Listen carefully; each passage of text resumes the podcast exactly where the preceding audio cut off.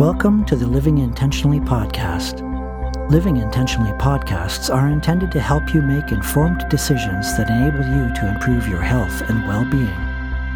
When we're armed with accurate information, we're in an excellent position to take full responsibility for our experience, both emotionally and physically. And welcome to episode number five of the Living Intentionally podcast. Hey, are you wearing your rose colored glasses?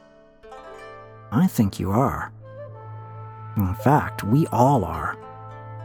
The reality of our universe is that none of us will ever experience the reality of our universe. And the reason for that?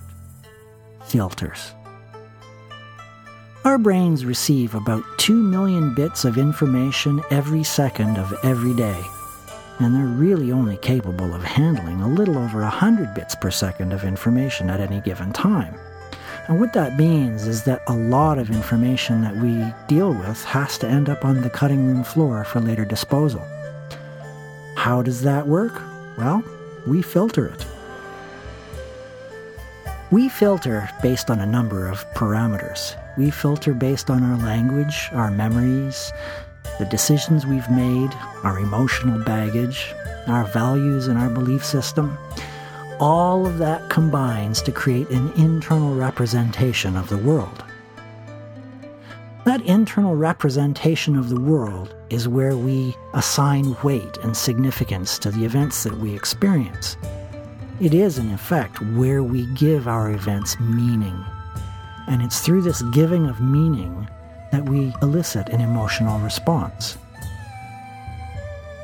This emotional response is an important thing here. Uh, if you've read the Living Intentionally blog, you'll have probably seen where I've stated that emotions are the result of processing our feelings by thought. Now, this processing of our feelings by thought, that's done on both the subconscious and on the conscious level. Our emotional state has physiological implications. There is what we call the mind body connection, and in fact, there really is no separation whatsoever. When our neurotransmitters fire, eh, they really affect a lot more than just what's going on in the brain. Our neurotransmitters talk to every cell and every organ system in the body, and as such, any chronic emotional state will have a chronic physiological response. Getting back to internal representation for a minute, and that whole business of rose colored glasses, it's kind of funny that, you know, somebody might actually say to you, well, you're looking at the world through your rose colored glasses. But, you know, the reality is that we all are, all the time, without exception. And we don't really have any choice in the matter. The reality is is that because we've filtered everything coming in, uh, the way we look at the world around us is going to necessarily be different than how anybody else looks at the world around us. The significance and meaning that we give to any particular event is unique to us and us alone.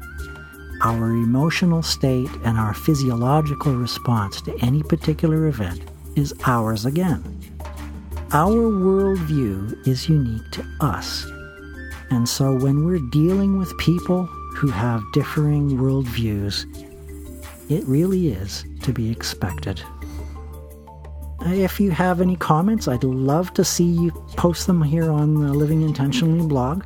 Uh, if you have any suggestions for something that you'd like me to talk about in a future podcast, please don't hesitate to let me know. I'd love to hear from you. And that's it for now. Take responsibility for your well being and master your life.